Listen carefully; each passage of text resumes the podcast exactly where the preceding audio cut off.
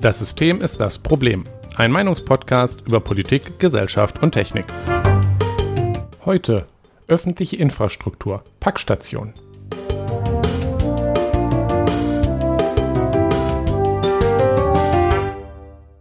Guten Abend, Jonas. Guten Abend, Nikolas. Es ist mir eine Freude, wieder deine zarte Stimme zu hören, muss ich doch sagen. Zart. Ja, zart ist relativ. Aber ich habe mich an sie gewöhnt. Nach mittlerweile 75 Folgen. Es ist ja quasi sogar ein Jubiläum. Das ist ja so richtig schöne gerade Zahl. 3 mal 25 eigentlich. Muss man das jetzt feiern? Nee. Okay, na gut, dann nicht. Jedenfalls hatten wir Feedback? Ich glaube nicht, ne? Nee. Ein Jammer. Was wir aber haben, ist eine große Dies- und Das-Nachricht. Oh ja. Breaking News. Uwu. Brechend. Die Queen ist tot. Oh nein. Wir sind alle sehr traurig. Ja, weil, wie wir alle wissen, sind wir sehr große Fans von Monarchie.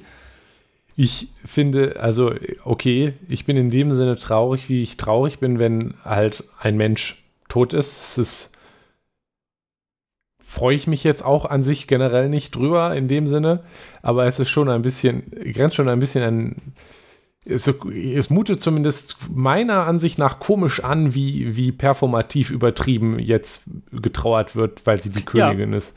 Also in Großbritannien ist das ja schon krass. Ja, wobei da spielt sie ja auch eine Rolle. Also ja, da spielt sie immer eine Rolle, aber dass das so emotional ist, wie es zu sein scheint. Also anscheinend hat der Bahnhof King's Cross die Webseite downgenommen mit dem Kommentar als Zeichen des Respekts. Ja. Das heißt, man kann jetzt auch nicht mehr da die Features benutzen und solche Späße denken sich die Leute aus.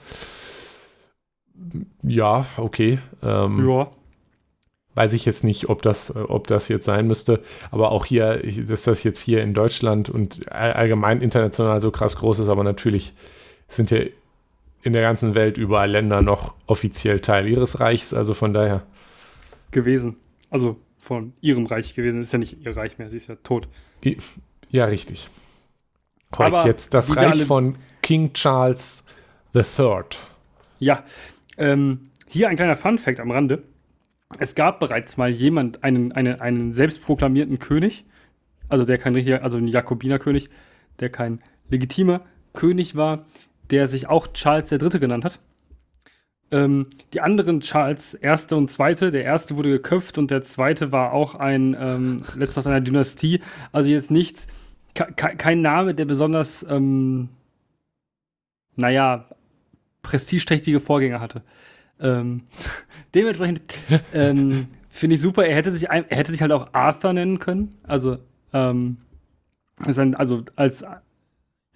sich ja seinen Namen aussuchen, also seiner gegebenen Namen aussuchen, und Arthur ist zum Beispiel einer von seinen Zweitnamen, mehrere Namen, und hat er dann aber nicht gemacht. Dann hätte King Arthur heißen können. Tja. Ja, das ist natürlich in Großbritannien durchaus prestigeträchtiger Name, aber da man ihn ja vorher schon nicht, Prinz Charles genannt hat. Eigentlich sind ja alle Prinzen. Also, das heißt, das ist der erste Name, aber oft ist es schon nicht so selten, dass Herrscher dann einfach, also dass sie dann einen anderen Namen als Königsnamen auswählen, ja, gut, als ihren ersten Namen. Aber ich glaube, das hätte auch Leute sehr verwirrt, wenn jetzt aus Prinz Charles auf einmal King Arthur geworden wäre. Oder aber King George. Ja, oder King Philip. Das wäre noch verwirrender gewesen. Ja, das stimmt. Wegen Prinz Philip. Wie auch immer. Lustiger Kram im britischen Königshaus. Großbritannien ist noch nicht verloren. Ja, Irland aber auch immer noch nicht vereint. Also. Ja, das finde ich auch schade. Gone home, British Soldiers. Gone home, würde ich sagen an der Stelle. Ja. Aber, Jonas. Bitte. Apropos Unfug. Hast du Bier? Ja, sicher. Ich habe ein schönes Heimatprodukt. Ja. Ich habe ein Hövels. Ja. Dieses leckere Rotbier. Habe ich schon mehrmals jetzt im Podcast. Aber diesmal hast du es gar nicht vor Mikrofon ploppen lassen. Nee. habe es vorher aufgemacht schon. Oh, traurig. Traurig. Ja, das ist ja nett. Ich habe Wasser. Genau, du bist wieder am schön hydriert bleiben. Ich habe auch natürlich Wasser für nebenbei. Sehr gut. Denn das ist ein sehr guter Profitrick, neben dem Biertrinken auch Wasser zu trinken. Warum? Dann geht es einem am nächsten Tag nicht so schlecht. Wobei ich in letzter Zeit tatsächlich wieder öfter mal Tee getrunken habe, aber jetzt gerade habe ich keinen. Obwohl es eigentlich noch gar nicht wieder kälter ist. Aber. Nee. Naja, wobei ich auch schon Gedanken hatte bei einer laut meinem Thermometer hier Raumtemperatur von 22, dass mir fast schon frisch war. Aber ich glaube, das ist Gewöhnungsfrage. Ja, ich wollte gerade sagen, dass ich hatte auch das Gefühl, dass es frisch ist, aber in meiner Wohnung ist es immer noch so im Schnitt 25 Grad. 25? Krass. Ja. Das wird hier nicht kälter, also Tja. Okay. Nein, die Heizung ist nicht an. Das will ich auch hoffen. Okay, dann wollen wir doch einfach mal mit unserem Thema loslegen, würde ich sagen. Jawohl. Ja, genau. Passend zu unserem sich durchziehenden Oberthema, das wir in letzter Zeit öfter mal behandelt haben, Infrastruktur und so drumherum. Wir hatten ja auch letztens erst eine allgemeine Folge zum Thema Infrastruktur, hatten ja auch schon öfter mal über Stadtplanung und Verkehr geredet. Haben wir uns jetzt gedacht, da kann man doch mal weiter drüber reden. Jawohl. Genau. Und was mich inspiriert hatte zu dieser Idee, die ich hatte und gedacht, die könnten wir mal im Podcast besprechen, ist, dass Andi Scheuer vor ein paar Jahren, also ist unser ehemaliger Verkehrsminister, also traditionell, wie es für alle Verkehrsminister immer anscheinend ein Naturgesetz ist, hat er viel Scheiße gebaut. Und dementsprechend hat er mal gefordert, man sollte doch Paket-U-Bahnen in Städten einsetzen. Genau, also dass dann zwischendurch auch mal U-Bahnen fahren, die mit Paketen beladen sind. Ja. Oder ein U-Bahn-Netz sogar. Das ist, wenn man irgendein Problem erkannt hat, halt keine Lösung für irgendwas. Also, nee.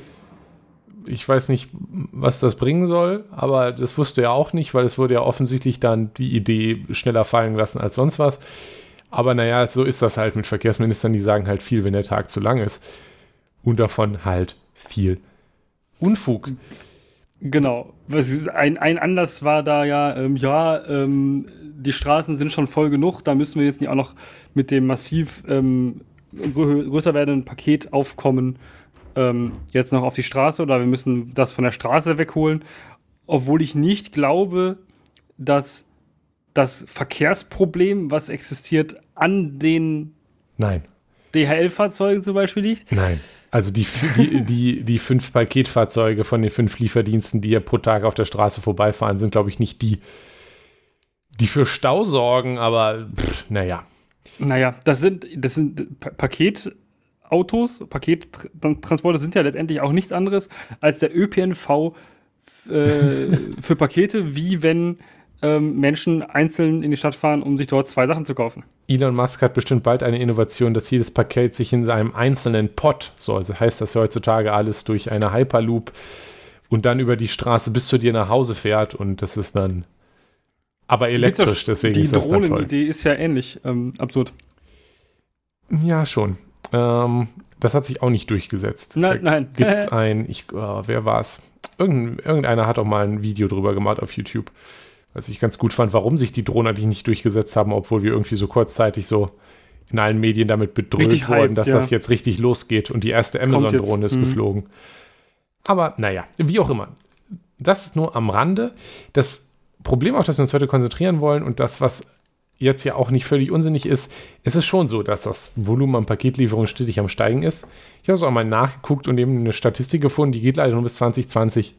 Aber das, ich war schon am Überlegen, ob das immer noch am Steigen ist, aber zumindest bis 2020 war es immer wieder jedes Jahr. Ich glaube, dass es besonders im Jahr 2020 nochmal gestiegen ist. Ja, richtig. Gehe ich auch davon aus, und ich vermute auch, dass es danach nicht wieder runter ist. Ja, wenn überhaupt ein bisschen, also genau, wenn überhaupt ein bisschen. Also aber nicht den Trend sicherlich weiter steigend folgend. Exakt, also sicherlich nicht den Trend umkehrend. Nein. Ganz im Gegenteil, geht ja jetzt gerade sogar, wird auch in Deutschland der Trend stärker, auch zum Beispiel Supermarktprodukte sich liefern zu lassen.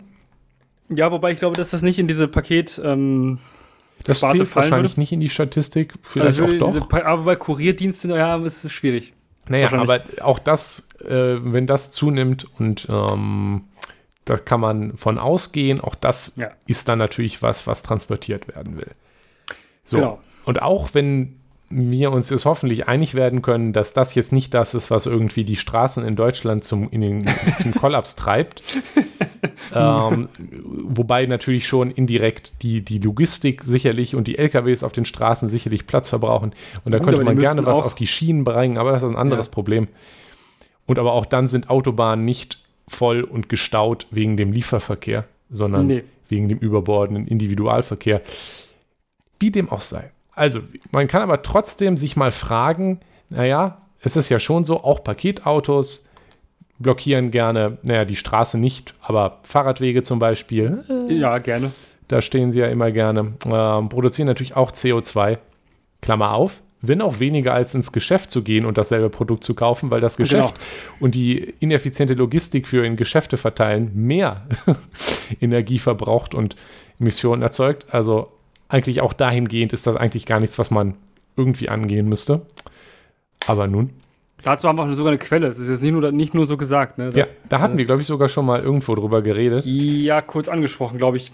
Ja, Ich habe aber jetzt nochmal einen Link, diesmal zu Quarks, wo das auch nochmal erklärt wird. Das ist tatsächlich so, ist das Online-Shopping klimafreundlicher als im Geschäft einzukaufen. Und das sogar selbst. Außer man schickt es bei Amazon zurück, dann wird es nämlich vernichtet. Ja, das ist genau, natürlich auch kein also nichts. Wenn man die Rücksendung anfängt zu rechnen, dann schon. Aber war zum Beispiel, glaube ich, auch so, also wenn du mit dem Auto fährst, dann kannst du, glaube ich, auch noch zurückschicken und nochmal neu bestellen und du bist immer noch drunter. Es sei denn, man rechnet vielleicht das Verbrennen rein, aber die Details sind ja auch egal. Es ist jedenfalls nicht so, dass liefern lassen irgendwie die Umweltsünde ist, die wir im Kopf haben. Trotzdem kann man sich ja fragen, kann man hier vielleicht was optimieren? Und auch wenn das jetzt sicherlich es größere Probleme gibt, wollen wir doch heute mal darüber reden, was ja okay ist. Denn es gibt ja eine Lösung, die das Problem... Nikolas, wollen wir das Rad nicht mal komplett neu erfinden? Wie Elon? Nicht das... doch, natürlich. Hast du eine komplett neu erfundene Idee, Jonas? Wir machen so große Türme in der Stadt und da arbeiten dann Menschen und geben dir dann dein Produkt aus. Wow. Jonas, das ist eine tolle Idee. Ich habe auch noch eine andere Idee. Dasselbe, aber ohne Menschen. Und du bestellst, was du haben willst, da rein und das ist dann ganz individuell. Und du kannst da 24/7 hingehen? Du kannst da 24/7 hingehen. Also worauf wir hinaus wollen, sind Packstationen. Also Packstation ist der Begriff, der, glaube ich, in Deutschland den meisten Leuten was sagen wird, weil das der Markenname von DHL für ihre gelben Dinger ist. Ja. Aber wir meinen jetzt nicht nur spezifisch die DHL-Variante. Amazon zum Beispiel hat ja auch ihre Amazon Locker, die man auch in Deutschland mittlerweile an vielen Orten sieht. Also wir meinen generell das Konzept, dass man so Stationen hat, in die dann Pakete reingeliefert werden und dann kann der oder die Empfängerin das dann zu einer beliebigen Zeit abholen. Hast du schon mal was in eine Packstation bestellt, Jonas? Lass mich überlegen, ich habe das schon mal bewusst gemacht, aber nicht, ich mache das nicht regelmäßig bewusst. Häufig kommt es in eine Packstation, wenn ich mal nicht da bin. Aber ich bin sowieso, weil ich ja von zu Hause aus arbeite, in den letzten 2 Jahren oder 2,5 Jahren inzwischen sehr, sehr viel zu Hause war, bestelle ich die Sachen eigentlich immer zu mir nach Hause. Und wenn dann mal was ist, also wenn ich dann mal nicht da bin, dann hole ich es mir halt ab von der Packstation oder der Postfiliale, in die es dann eingeliefert wird. Da das sowieso immer auf meinem Weg liegt. Also und die Packstation in der Postfiliale ist die nächste. Also von daher, es hätte für mich nicht mal einen Zeitgewinn. Aber es gibt natürlich Menschen, die haben nicht in der Nähe eine Postfiliale, wo die Sachen immer hingeliefert werden. Also, ne? Ja. Das ist hier schon ein sehr großes, also ein Luxusproblem, dass ich sage, okay, hier ist eine Poststation näher als beziehungsweise ist da, wo auch die Packstation ist. Das war bei mir übrigens fast immer so. Aber ich bestelle da jetzt nichts hin, aber ich weiß, warum man das tut. Ja? Ja. Also ich kenne auch genug Leute, die das tun. Tust du das zum Beispiel? Ja, das tue ich. Das ist ganz interessant. Ich glaube, deine Poststation ist ein bisschen weiter weg, ne? Nee, also das ist ganz lustig, weil wir haben eine an der Uni. Als ich nach Dortmund hier gezogen bin und angefangen habe zu studieren, habe ich da öfter mal Sachen hinbestellt. Vor allem, weil ich damals im 6. Stock eines Studierendenwohnheimes gewohnt habe und Pakete dahin geliefert bekommen immer ein bisschen anstrengend war. Ja. Habe ich dann gerne die Packstation der Uni genutzt, weil ich da halt war. Mittlerweile die Informatik in Dortmund liegt am anderen Ende des Campus, da komme ich dann also nicht mehr so vorbei. Stimmt. Aber dann hatte ich das auch durchaus öfter mal benutzt, wenn ich dann was bestellt habe. Jetzt seit Corona ging es mir anfänglich ähnlich, weil ich dann um die Zeit, wo hier der Paketbote kommt, zu Hause war, habe ich immer gedacht, das geht auch so jetzt eigentlich. Da muss ich nicht mal rausgehen, ja. Genau, bin ich eigentlich immer hier und wach, also warum nicht? Wobei jetzt in letzter Zeit, weil nämlich eine Packstation in 50 Meter Entfernung gebaut wurde vor ein paar Monaten. Also ach ja, stimmt. Quasi direkt auf der anderen Straßenseite bei mir. Ja, oh Gott, ja, stimmt. Habe ich wieder angefangen, mehr dahin zu bestellen, weil ich das schon sagen muss, dass ich das praktisch finde, weil dann ist man vielleicht doch nicht da oder man verschiebt sein, ich gehe einkaufen um 2 Stunden, weil man dann sagt, okay, das Paket müsste gleich kommen. Genau, und das ist dann irgendwie anstrengend und vor allem, wenn das Paket halt dahin kommt, dann kriege ich eine Nachricht, dann kann ich hingehen, wann es mir passt und das finde ich irgendwie flexibler, praktischer, da muss man auch nicht angezogen sein. Zum Beispiel. Doch, wenn du. Ja, wenn ich rausgehe, schon. Aber ich meine, gehst, solltest du dich anziehen, Nikolas. Das wäre vielleicht ganz hilfreich. Doch, dafür ziehe ich mich schon ein, aber ich glaube, du weißt, was ich meinte. Ja, das finde ich also einfach sehr praktisch und wenn das halt wirklich so nah ist, dann hat es auch halt wirklich nicht viele Nachteile, eben darüber zu laufen. Und es werden ja mehr. Also, wenn wir jetzt von Packstationen generell reden, ich weiß nur, dass immer mehr Packstationen da irgendwo hinkommen. Und ich habe eine Statistik zu rausgesucht tatsächlich. Ach, hervorragend. Ja, leider ist es ja nun so, dass... Als hätte das jemand vorbereitet, ne? Ja, also das ist wieder eine Statistik. Irgendwie nach der ersten muss man die müssen einen Account haben. Aber was man dort sieht, ist, dass in den letzten Jahren, also das waren das mal 2500 für viele Jahre und in den letzten Jahren ist das quasi ein exponentieller Anstieg. Wir sind bei 12.500. Also bis zum Anfang 2023 sollen 12.500 vorhanden sein. Ja. Das ist schon viel mehr als... Ja. Und 2500. Das Tempo soll auch weiter zunehmen, indem neue Dinger gebaut werden.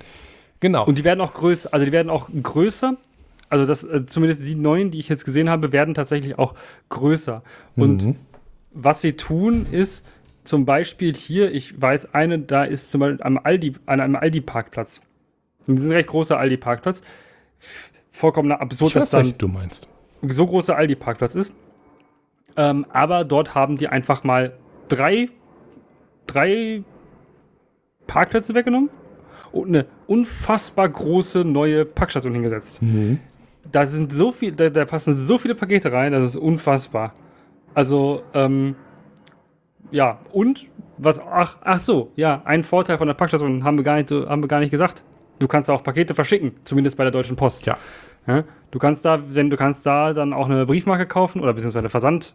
Also, nein, das kannst du nicht direkt machen. Du musst das online buchen und dann kannst du es draufkleben, einscannen und einserlegen. Du kannst es auch über deinen Account, also es gibt ja auch diese Post-Accounts, geht alles. Ja, aber das musst du schon vorher zu Hause machen. Ja, oder halt eben am Handy vor Ort. Also nee, du musst was ausdrucken, bin ich mir ziemlich sicher, dass das nicht ohne geht. Ach so, nee, es gibt doch diese Versandcodes, Nikolas. Mensch, du bist auch was im... Was für Versandcodes, Jonas? Nikolas. Die Porto-Codes. Ja, du meinst das, was du einfach auf den Briefumschlag klebst? Ja, richtig. Kannst aber du das vertauscht jetzt aber zwei Sachen. Gibt's das auch für Pakete. Are you sure? Doch. Ja, ich bin mir ziemlich sicher, dass es die auch für Pakete gibt. Und das funktioniert bei der Packstation? Ja, weil es auch von der Deutschen Post ist. Ja, aber wie soll ich das denn da einscannen? Ach so, ja, das ist schwierig. Da habe ich, ja, keine Ahnung. Aber ich weiß, dass du auf jeden Fall Paketbriefmarken auch mit diesem Portocode machen kannst. Okay, wie auch immer. Ja, wie dem auch sei, ja. Auf jeden Fall kannst du da auch Sachen verschicken. Ja, genau. Das ist auch gut. Also, jedenfalls. Also, diese Packstationen haben schon viele Vorteile. Man muss halt nicht zu Hause sein. Man muss auch nicht wach sein im Zweifelfall, wenn man halt so jemand ist. Man kann das machen, wie es einem passt. Deswegen benutzen das auch viele Leute. Man sieht auch, das ist ein Erfolg. DHL baut das massiv aus. Und das ist ein interessanter Vorteil, nämlich ist es deutlich effizienter in der Lieferung. Also für den Menschen, der die Pakete bringt, ist das bequem, weil es ist eine Fahrt, ein Ziel, aber viele Pakete. Das ist nämlich so, dass du das tatsächlich, ich habe das an der Packstation an der Universität beobachtet, manchmal, wo wir schon mal drüber gesprochen hatten, die war auch recht groß schon, immer.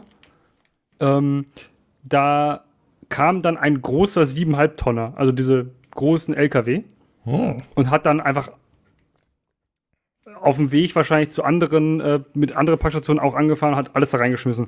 Also hat wahrscheinlich 3-4 Packstationen angefahren und war danach leer. Also dementsprechend, ja, du schaffst du alles mit einem Fahrzeug. Zum Beispiel ganz viele Packstationen zu bedienen. Ja. Du würdest so einen 7,5 Tonner ja niemals zum normalen Paket ausliefern schicken. Nee. Da hat man also einfach durch die Größe eine sehr vorteilhafte Economy of Scales. Der Paketmensch muss nicht überall einzeln klingeln, warten, bis auf ist, abgeben. Da wird schon die Zeit gespart. Deswegen ist das auch ein Dienst, wo DHL, vermute ich mal, deswegen kein Geld für nimmt, weil ich stark davon ausgehe, dass es für die trotz der Betriebskosten dieser Dinger insgesamt ein Gewinngeschäft ist, die zu betreiben. Weil es, ich würde mal vermuten, für die mehr dadurch ersparen, dass sie halt diese Zeit sparen und die effizient bei der Auslieferung und als auch jetzt zum Beispiel weniger Postfilialen brauchen. Ja, richtig, genau. Also durch das Verschicken sparen sie dadurch ja sogar, was man da verschicken kann, dadurch, dass man nicht angenommene Lieferungen da auch, dass sie die da auch da einlegen, spart man sich auch da wieder Geld. Eine Sache, auf die man natürlich beachten muss, damit das sinnvoll ist, und das sieht man ganz gut an meinem Beispiel, damit das besonders sinnvoll ist, sollte so ein Ding natürlich möglichst in Fußreichweite von einem Zuhause stehen. Und da nähern wir uns zumindest hier zum Beispiel hier in Dortmund in der Großstadt, aber auch schon wirklich dran an. Ich weiß, dass hier in Fußreichweite mindestens 3 sind, wenn ich in eine Richtung gehe. Und wenn ich in eine andere Richtung gehe, dann ist wahrscheinlich sogar die bei dir noch in erweiterter Fußreichweite, wobei das jetzt nichts wäre, was ich jetzt mal eben für ein Paket machen wollen würde, aber spätestens dann mit Radreichweite sind das wirklich viele. In dem Fall, das ist ja der Aldi, da könnte man das mit Einkaufen verbinden. Also es ist ja jetzt auch so, dass man diese an schon sinnvollen Punkten auch bauen kann. Ja? Absolut. Es muss ja jetzt nicht irgendwie mitten im Nichts sein, im Gewerbegebiet, ja? Sondern die werden ja sicherlich an Orten gebaut, wo die Leute sowieso hinfahren, wenn sie dorthin fahren wollen. Genau. Dementsprechend spart man sich auch eventuell noch sogar einen Weg. Ja. Das Ganze hat aber natürlich auch ein paar Probleme, wie es jetzt läuft. Weil perfekt ist das nicht. Amazon hat seinen Locker, der hat seine Packstation, aber natürlich aus offensichtlichen Gründen kann man den Amazon Locker nur bei Amazon bestellen und in DHL-Pakete kann man nur bestellen, wenn man etwas per DHL liefern lässt. Das sind sehr viele Läden, Sachen, ja. Also ich würde sagen, mehr so geschätzt, zumindest der größere Teil der Läden, Online-Shops, wo ich bisher bestellt habe, liefert per DHL oder hat DHL zumindest als Option. Oft ist es ja auch nur DHL. Und da kann man halt an eine Packstation bestellen. Aber es gibt eben auch welche, die zum Beispiel einen Exklusivvertrag mit DPD oder Hermes oder sonst was haben. GLS gibt es auch noch, UPS. Ja, aber das ist selten so langsam. Übrigens, ich muss immer noch sagen, Leute haten UPS. Ich habe mit UPS nie schlechte Erfahrungen gemacht. Die sind auch immer die einzigen, die nicht auf dem Radweg parken. Ich glaube, das ist relativ random, weil die stellen halt, das hängt halt davon ab, wie der Typ ist, der dein Gebiet hat. Ja. Wenn der halt gut ist, dann ist der Lieferdienst bei dir gut. Und wenn der bei dir schlecht ist, dann ist der Lieferdienst bei dir schlecht. Ja, ich kenne ja auch, ich weiß, ich kenne immer noch und ich sehe den auch manchmal, den alten Postboten, von da, wo ich früher gewohnt habe. Den sehe ich auch immer noch manchmal. Der läuft hier irgendwo los und ist dann 30 Kilometer unterwegs. Ich habe mich auch mit dem unterhalten. Das ist, und der erinnert sich auch noch an mich. Das ist immer ganz lustig. Oh. Also, ne? Ja. Das ist ja süß. Wie ein Dorf, ne? Das Problem hier ist natürlich auch, und das ist kein Zufall, dass das Amazon und DHL sind, die das betreiben, weil damit sich das lohnt, muss man natürlich hier diese Economy of Scales, also das Hochskalieren, die Menge, die es ist, ausnutzen können. Dafür muss man einmal viele Leute haben, die dahin bestellen wollen.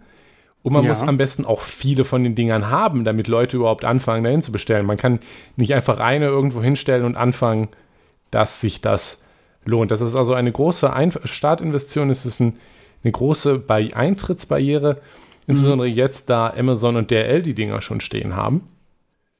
Und man braucht eben auch entsprechend das Volumen, dass sich das überhaupt lohnt an Lieferungen und an Leuten, die was bestellen wollen. Ja. Das haben potenziell in Deutschland DHL und Amazon. Ich glaube, sonst danach wird es halt schwierig. Nee. Also ja, Hermes ist sonst noch recht viel und GLS ist sehr, sehr viel gewerblich, aber also eigentlich ist es, ja. Aber hier haben wir schon das erste Problem. Amazon und DHL, die sich gegenseitig da Konkurrenz machen. Natürlich ja, ich weiß nicht, ob die sich so wirklich gegenseitig Konkurrenz machen, aber ein bisschen. Nee, eigentlich nicht. Ja und nein. Also es ist halt so, Amazon versucht ja gerade, da die eigenen Stationen zu pushen, indem sie die kostenlose Lieferung dahin anbieten. Immer, auch für alle, die kein Prime haben. Ach, ist das so? Ja. Weiß ich gar nicht. Ja, das ist einer von diesen Vorteilen von den Lockern. Aber natürlich, das ergibt ja auch Sinn. Das lohnt sich ja auch für die trotzdem. Ja, da sparen die, glaube ich, ordentlich Geld mit. Weil sie ja ganz viel Geld sparen, dadurch, dass sie, also hier zum Beispiel in Dortmund liefern sie ja selbst aus. Also liefern Amazon ja selbst aus. Ja, Amazon Logistics. Und das kostet sicherlich mehr Geld, als wenn sie diese Locker kostenlos anbieten. Also auch eine kostenlose Lieferung anbieten. Für alle Produkte, die sonst von Amazon auch also mit Amazon Prime kostenlose Lieferungen haben. Ganz interessant ist, in Amazon, also in Dortmund, ich vermute in den meisten Städten, liefert Amazon selber aus, wie du gerade erwähnt hast, aber halt natürlich nicht, wenn man eine Packstation bestellt, weil das macht nur DHL selber. Genau. Und das bietet Amazon auch an. Ja, deswegen, klar, du kannst es als Adresse angeben, ja. Richtig, deswegen ist es denen wahrscheinlich auch ein Dorn im Auge. Und deswegen pushen die auch ihre eigenen Stationen, weil die natürlich, die haben der Grund, warum sie ja von DHL wechseln, also von Dienstleistern wechseln und das selber machen, um halt hier auch Geld zu sparen. Ja, klar, es ist Geld sparen, ja. Offensichtlich. Und sie haben gemerkt, es ist günstiger, selber zu bauen, ja. Richtig. Und das geht halt immer nur nicht bei Packstationen. Und jetzt haben wir ja hier so ein Problem. Wir wollen das immer, also wir haben, um das große Problem mal zu umreißen, wir haben hier das Problem, es gibt immer mehr Leute, die Sachen bestellen. Also werden immer mehr Sachen bestellt, was nicht unbedingt was Schlechtes ist.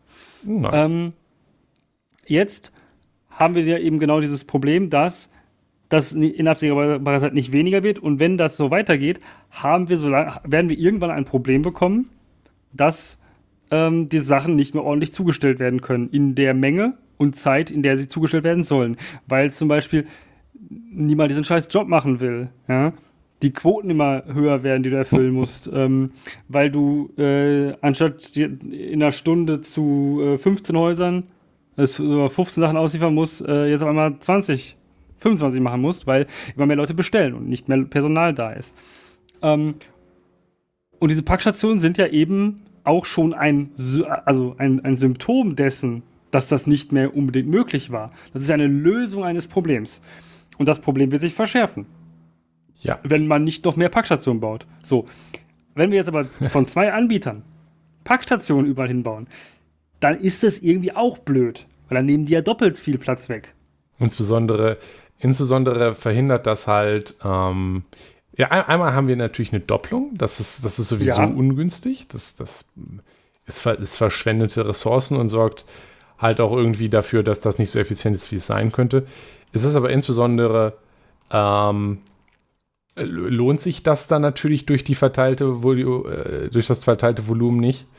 Ja. Nicht so sehr und insbesondere kann man dann halt bei Läden, die nicht DHL-Kunden sind oder halt nicht Amazon sind, halt auch nicht dorthin bestellen, was dann ein enormer Wettbewerbsvorteil für Amazon ist. Und ich finde, eigentlich haben die genug.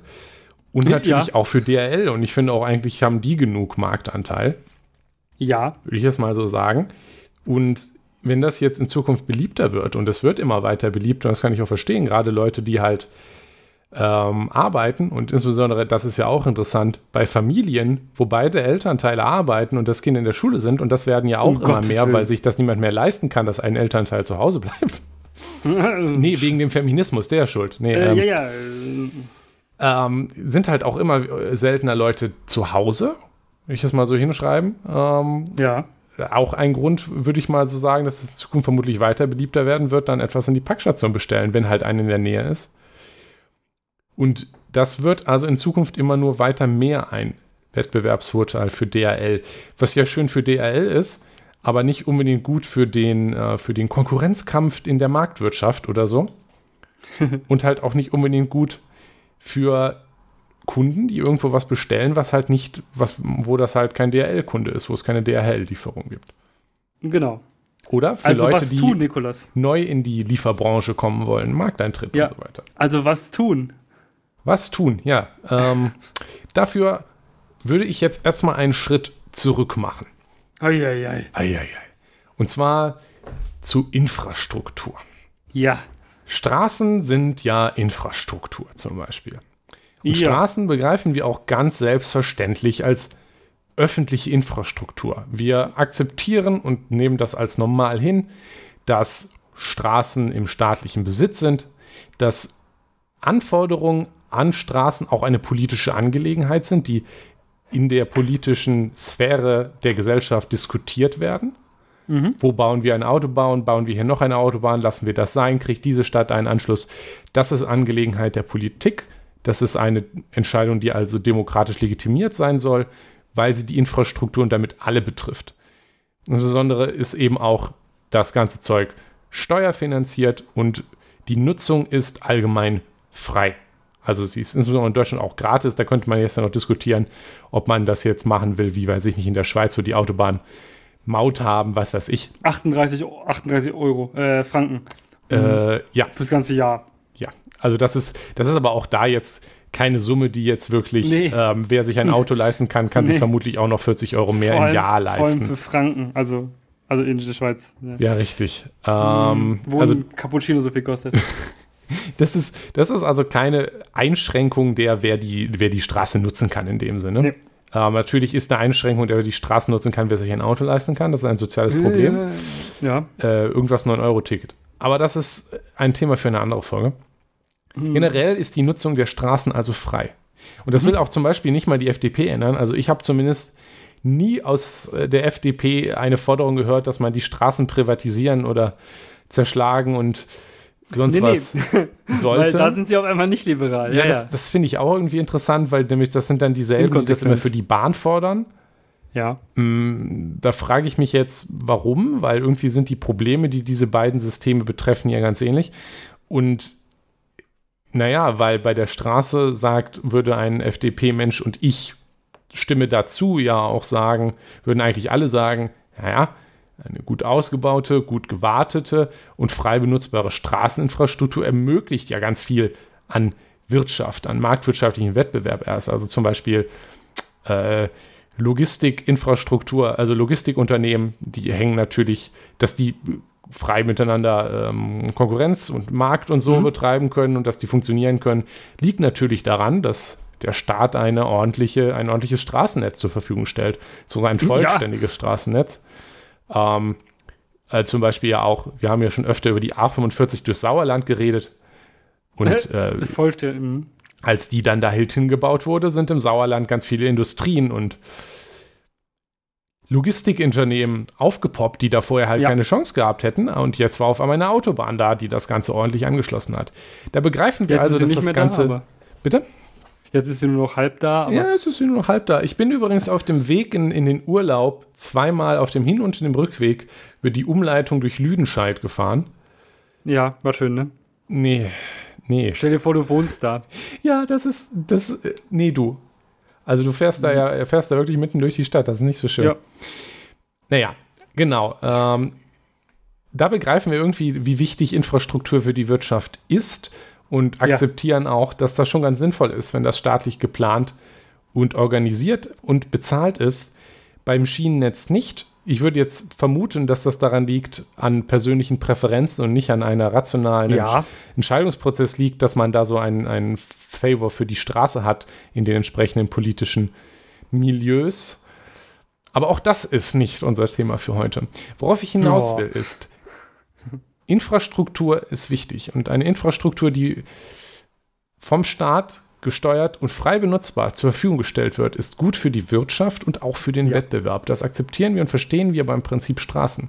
Ich möchte dafür plädieren, heute und hier, also ich glaube, du scheinst da auf meiner Seite zu sein, also wir, dass man diesen Gedanken vielleicht weiterdenkt und sich fragt, gibt es vielleicht noch mehr wichtige Infrastruktur, in denen die staatlich und frei bereitgestellt die Wirtschaft und den Markt und natürlich auch die Leute, die es benutzen, die Individuen, einen guten Effekt hätte. Ich zum Beispiel da, das Schienennetz. Aber und die Internetleitung. Ja, die zum Beispiel auch. Was man alles staatlich machen könnte. Ach, das könnte Folgen füllen. Naja. Aber wir haben ja bald bestimmt es gibt ja irgendwie einen Masterplan, Breitband, in dem irgendwie nichts drinsteht. Keine Ahnung, wird bestimmt alles besser. Genau, und ich werde jetzt auch hier an Glasfaser angeschlossen, hat mir die Telekom wieder mal erzählt. Und tatsächlich wird es auch passieren. Bis zum Ich bin neidisch. Das kostet aber viel Geld. Ach so. Sehr viel Geld. Ja, aber egal, wir wollen natürlich nicht von Internetleitungen oder Schienennetzen reden, auch wenn wir uns nur schwer zurückhalten können. Sondern von Packstationen. Genau. Und zwar einem staatlichen,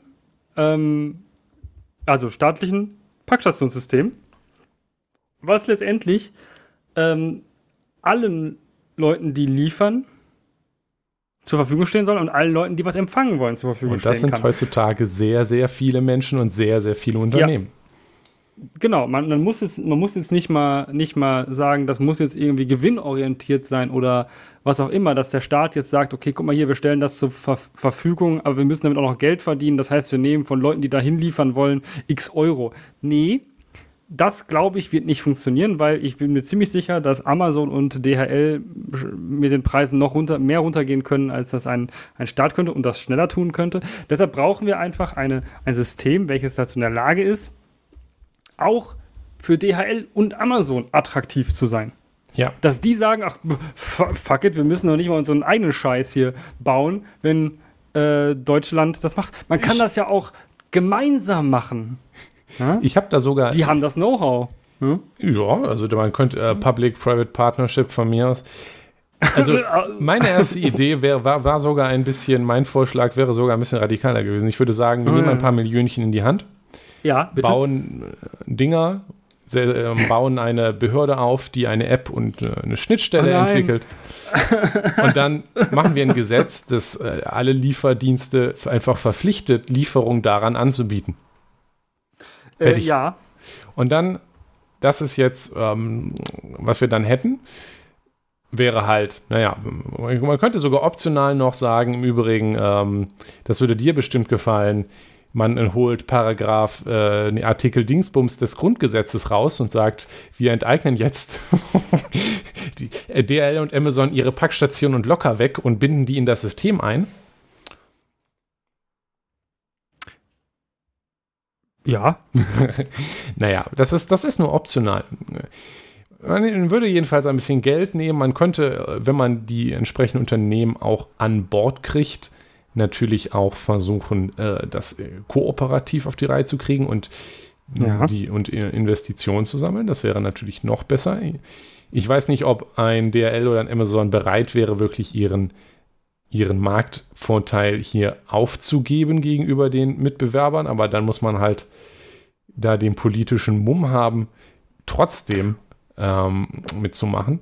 Denn der Effekt wäre jetzt, wenn wir also ein solches Netz haben, also mit möglichst dichtes Netz von Packstationen, die jeder Lieferdienst beliefern muss. Ja. würde halt bedeuten, dass sich jeder Mensch, der sich da anmeldet, und das ist natürlich dann auch, soll das dann auch offen für alle sein, überall mit allen Paketdiensten alles in so ein Ding reinbestellen kann. Das würde auch bedeuten, dass dass DL da und Amazon da ihre Marktvorteile verlieren würden. Für Amazon wäre das wahrscheinlich ein ziemlich kleiner Einschnitt in ihre Monopolstellung, aber es wäre zumindest irgendetwas, dass man einfach und überall was in eine Packstation bestellen kann. Ja, das klingt fast so, als könnte man das schaffen, wenn man die Post und die DHL wieder verstaatlicht. Aber naja. Ich glaube, so weit muss man nicht gehen. Muss man nicht gehen, aber der Zug ist ja, glaube ich, auch abgefahren. Aber an sich klingt das halt, wie du sagst, es ist wie bei Straßen. Es hat einen sehr hohen gesellschaftlichen Nutzen. Ja, also ich glaube auch sehr geringen Kosten, beziehungsweise Folgekosten für die Gesellschaft sind dadurch sicherlich sogar geringer. Wenn ich mir überlege, dass nicht ständig ein bis zu 7,5 Tonnen wiegender DHL-Wagen in jede kleine Straße reinfahren muss und diese damit auch kaputt macht. Und auf Bürgersteigen hoch und so weiter und so fort. Ne? Also das ganze Zeug, was diese Fahrzeuge ständig machen, dass die gesellschaftlichen Folgekosten, die man oft vergisst bei sowas, dann doch negativ wären. Also dass man sagen könnte, das würde sich halt auch irgendwann lohnen. Der Unterhalt dieser Packstation und das Neubauen und Investieren in neue kann nicht so teuer sein, wie das, was man dadurch spart, dass man andere Ausgaben nicht mehr hat und andere Probleme nicht mehr hat. Also insbesondere und natürlich kann man auch ein bisschen Geld nehmen von den Lieferdiensten. Das würde insbesondere halt auch dadurch in Folgekosten reduzieren, dass es wenn vielleicht auch kleiner, aber zumindest ein Ansatz wäre, Energieverbrauch und Emissionen zu reduzieren, weil wir ja gerade schon festgestellt haben, dass es relativ offensichtlich ist, dass das effizienter ist, wenn man große Mengen Pakete an zentrale Stellen liefert, als wenn man überall einzeln reingeht. Gut, wir haben jetzt sehr viel über ökonomische und gesellschaftliche Nutzen geredet, aber wir haben jetzt zum Beispiel gar nicht über diesen Klimaaspekt viel geredet und der ist halt doch schon sehr, sehr relevant, finde ich auch. Ja, genau. Also da ging ja auch der ursprüngliche Pitch her mit der Paket-U-Bahn sollte ja auch irgendwie öko sein, wenn auch auf eine wenig clevere Weise. Aber insbesondere natürlich auch wäre es auch für jeden einzelnen Menschen, der Pakete bestellt. Und das sind, würde ich behaupten, heutzutage quasi alle Menschen in mehr oder weniger großer Frequenz einfach ein Gewinn. Also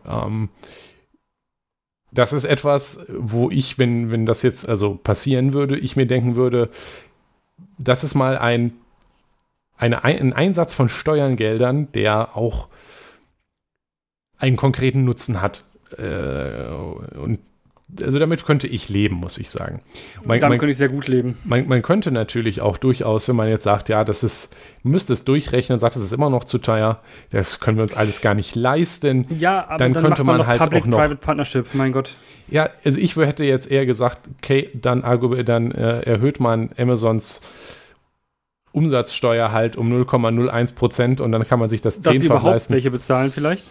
Also, das würde auch schon helfen. Der erste Schritt wäre, glaube ich, dass Amazon auch mal Steuern bezahlt.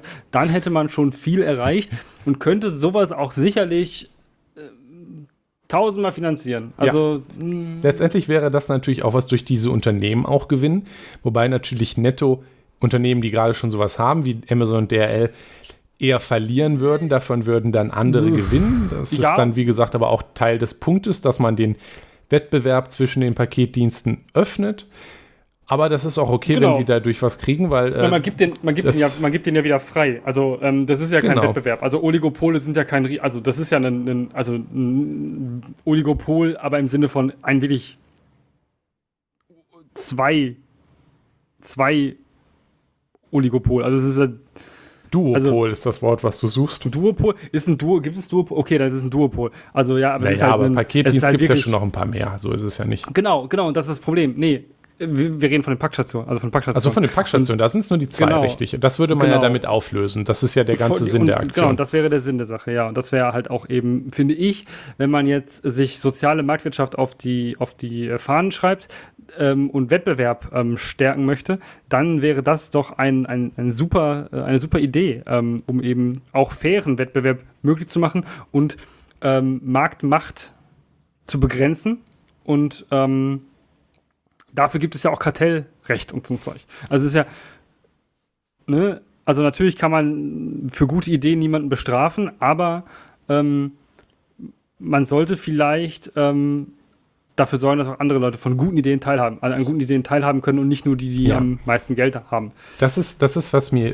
hier auch ein bisschen wichtig ist. Ich glaube, und weswegen, um das auch einmal gesagt zu haben, uns ist bewusst, dass das nicht so realistisch ist, gerade im aktuellen politischen Klima, wo andere Sachen eher den Diskurs bestimmen und dass das auch in unserer aktuellen politischen Lage, spätestens wenn man jetzt, das ist dann ein Markteingriff, bla, und dann würde das damit abgekanzelt werden. Ich finde aber, dass das trotzdem ein Denkansatz ist, den man anfangen sollte zu denken, weil Markt wird dann schwierig, wenn halt Infrastruktur etwas ist, was in Händen von einzelnen Unternehmen liegt. Ich glaube, es wird auch niemand wirklich argumentieren, dass es eine gute Idee wäre, wenn wir einzelne Autobahnen im Besitz von verschiedenen Firmen hätten, die beschränken, welche anderen Unternehmen darauf fahren dürfen, wegen irgendwelchen Verträgen. Dass das in irgendeiner Weise gut für den Wettbewerb wäre. Und dann baut, weiß ich nicht, Amazon Autobahns noch eine zweite A1 neben die alte, die dann nur Amazon benutzen darf und so weiter. Außerdem baut sowieso nur die zwei größten Firmen Autobahnen, weil die Startinvestition viel zu groß ist, dass sich das sonst niemand leisten kann. Das wäre sicherlich auch nicht gut für einen fairen Wettbewerb und auch nicht gut für die Umwelt und die Effizienz und die Gesamtgesellschaft. Infrastruktur ist etwas, das muss man anders denken, meiner Meinung nach, als andere Sachen, die andere Wirtschaftszweige, die vielleicht mit Marktmechanismen besser funktionieren. Und da kann man halt auch schon so Sachen wie eine Packstation nehmen. Das ist bewusst vielleicht nicht das erste Beispiel ist, an das man bei Infrastruktur denken würde, aber es ist halt mehr Infrastruktur, als man vielleicht denken würde. Und da kann es halt auch Vorteile haben, wenn man das gleichberechtigt zur Verfügung stellt. Ja. Zum Beispiel übrigens auch Schienennetze und Internetnetze. Genau, wir haben nicht lassen. Wir haben ja schon auch mal häufiger, wenn wir über Infrastruktur gesprochen haben, darüber gesprochen, dass wir der Meinung sind, dass Infrastruktur als Basis für gesellschaftliches Zusammenleben eben wichtig ist, dass sie eben allen dient und jetzt, wo wir Packstationen als Infrastruktur definieren, so wie wir auch zum Beispiel Briefkästen. Briefkästen sind auch Infrastruktur. Da wird jetzt niemand sagen, nee, das sehe ich nicht so. Oder die ist deswegen in dem Sinne nicht mehr Infrastruktur, weil wer verschickt noch Briefe? Ich glaube, niemand interessiert sich noch genug für Briefkästen, dass man jetzt da irgendwie sich die Mühe machen würde. Ja, gut, okay. Aber grundsätzlich, es ist ja ziemlich einfach zu verstehen, was Infrastruktur ist und was nicht. Und wir müssen tatsächlich anfangen, und das ist, glaube ich, das, worüber viele Leute nie nachgedacht haben, dass auch eben eine Packstation Infrastruktur ist. Das ist übrigens, und das auch so klar zu benennen, ist, denke ich, wichtig. Absolut. Das ist übrigens, es ist auch ganz lustig, weil der Grund, warum wir ein ordentliches Netz mit Briefkästen haben, das von einer Firma ist und ich nicht gucken muss, dass ich in den Briefkasten von Post A oder Post B einwerfe und Preise vergleiche und Post A liefert nur dorthin, ist, dass halt die Deutsche Post das eine Unternehmen ist, was Briefkästen hat. Das halt auch nur, weil sie das Monopol vom Staatsunternehmen, beziehungsweise von der Staatsbehörde der Bundespost übernommen hat, als sie privatisiert wurde und es halt unmöglich war für irgendein anderes Unternehmen in diesen Markt einzudringen. Es ist nicht möglich, ja. Das ist also schon irgendwie lustig. Womit ich sonst Post verschicke, also normale Post verschicken könnte, TNT, aber es ist Kuriere. Ja. Das ist ja eine andere Nische. Ja, also es gibt durchaus ein paar andere Anbieter, aber das ist dann halt für Firmen, die große Volumen verschicken. Ja, das ist dann quasi letztendlich auch was Paketähnliches. Ja, ja. Naja, es ist auch sowieso lustig, weil warum privatisieren die Unternehmen, warum ist das besser, wenn man das Leute fragt, die dafür sind, ist die Antwort immer irgendwas mit Markt und Konkurrenz. Aber dann haben wir Unternehmen wie die Deutsche Post als ein absolutes Monopol privatisiert und das in keiner Weise irgendwie Markt oder Konkurrenz zustande gekommen. Und dann fragt man sich, was sind da noch für Gründe übrig? Ja. Und ich würde jetzt sagen, halt nicht so viele, aber bei der Post ist es mir eigentlich auch relativ egal jetzt. Ja. Wie auch immer.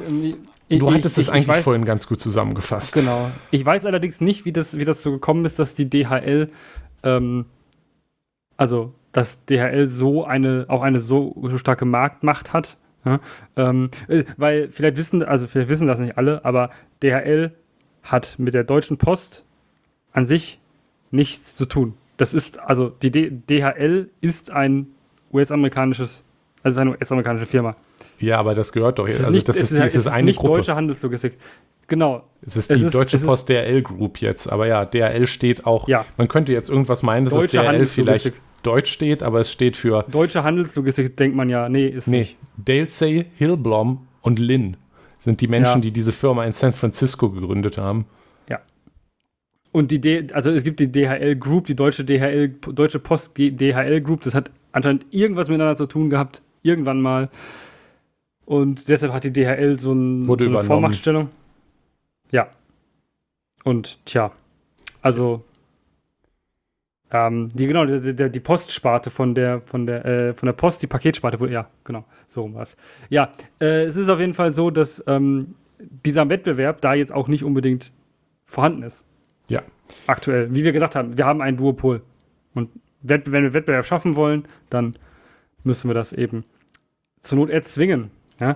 Mit Staatsmacht.